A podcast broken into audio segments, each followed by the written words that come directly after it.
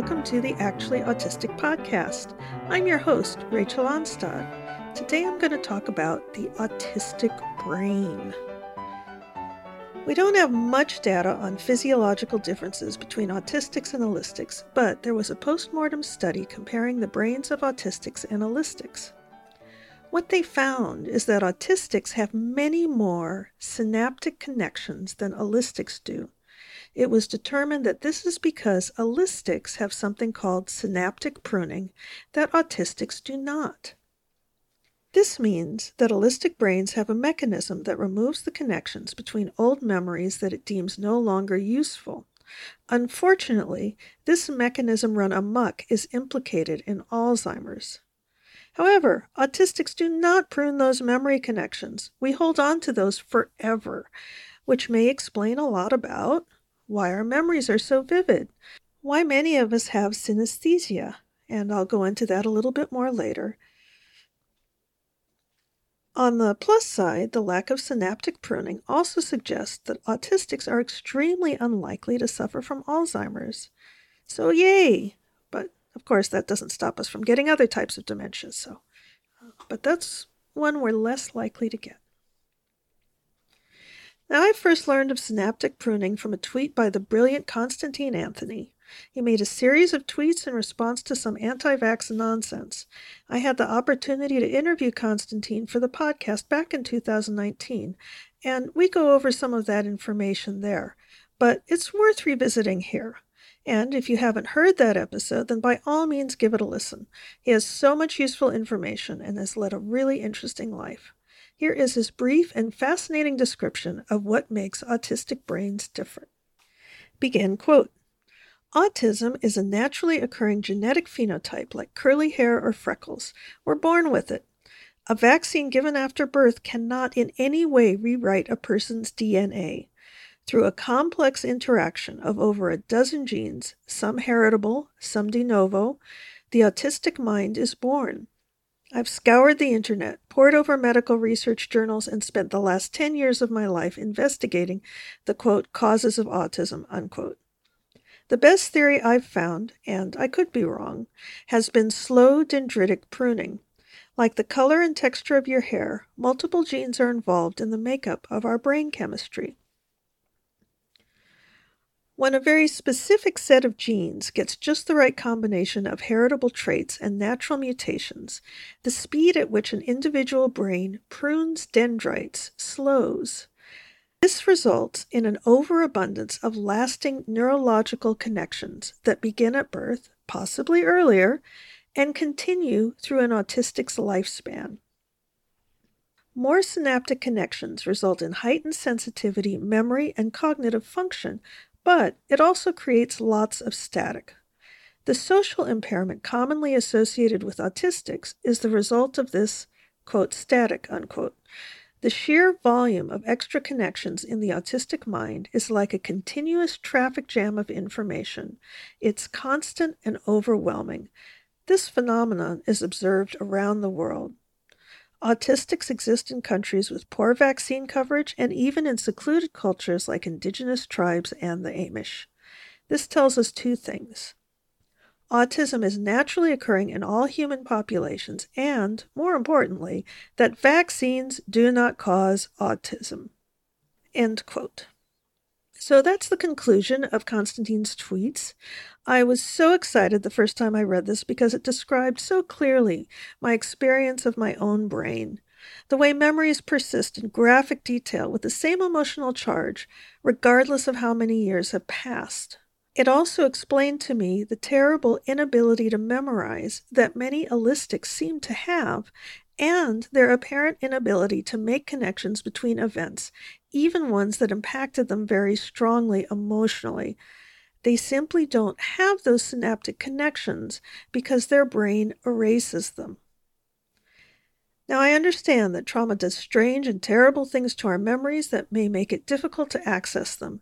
And I also know that not every autistic is going to experience their lack of synaptic pruning in the same way. However, one of the most interesting side effects of a lack of synaptic pruning is synesthesia. And here I am going to quote from an article called The Interesting Connection Between Autism and Synesthesia, written by Amber Wu in 2021. Begin quote. What color is your Saturday? Which number has the worst temper? These might sound like strange questions to ask, but if you answered them without thinking, you may be a synesthete. Synesthesia is a perceptual phenomenon in which stimulation of one sensory or cognitive pathway leads to involuntary experiences in a second sensory or cognitive pathway. For people with synesthesia, ordinary sensory events, such as listening to music or reading text, can elicit experiences involving other senses, such as perceiving a taste or seeing a color. At first glance, synesthesia and autism are two completely unrelated things. Synesthesia is a blending of the senses, while autism is characterized by challenges with social skills, repetitive behaviors, speech, and nonverbal communication. However, studies have shown that the prevalence of synesthesia is almost three times higher in people with ASD 18.9%, compared to that of the general population, 7.2%, which suggests some type of connection between the two conditions. Further research has shown that both conditions can be attributed to excessive neuroconnection and activities. End quote. Then, after a lot of technical jargon, Amber goes into a description of her own synesthetic experience. Begin quote. To answer the two questions at the start of the article, my Saturday is sky blue and number eight has the worst temper. As an autistic female who also has multiple forms of synesthesia, this topic is very intriguing to me. I never thought that they can possibly be related in any way. Numbers and letters all have specific colors to me. I memorize people's names, words, or phone numbers by their colors.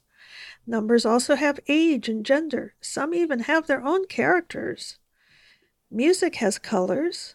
Months are arranged in space in a very particular way. It might be hard to imagine without experiencing it yourself, but I think it's a great reminder that everyone lives in their own reality. Looking back, I see a lot of overlap between my autism and synesthesia.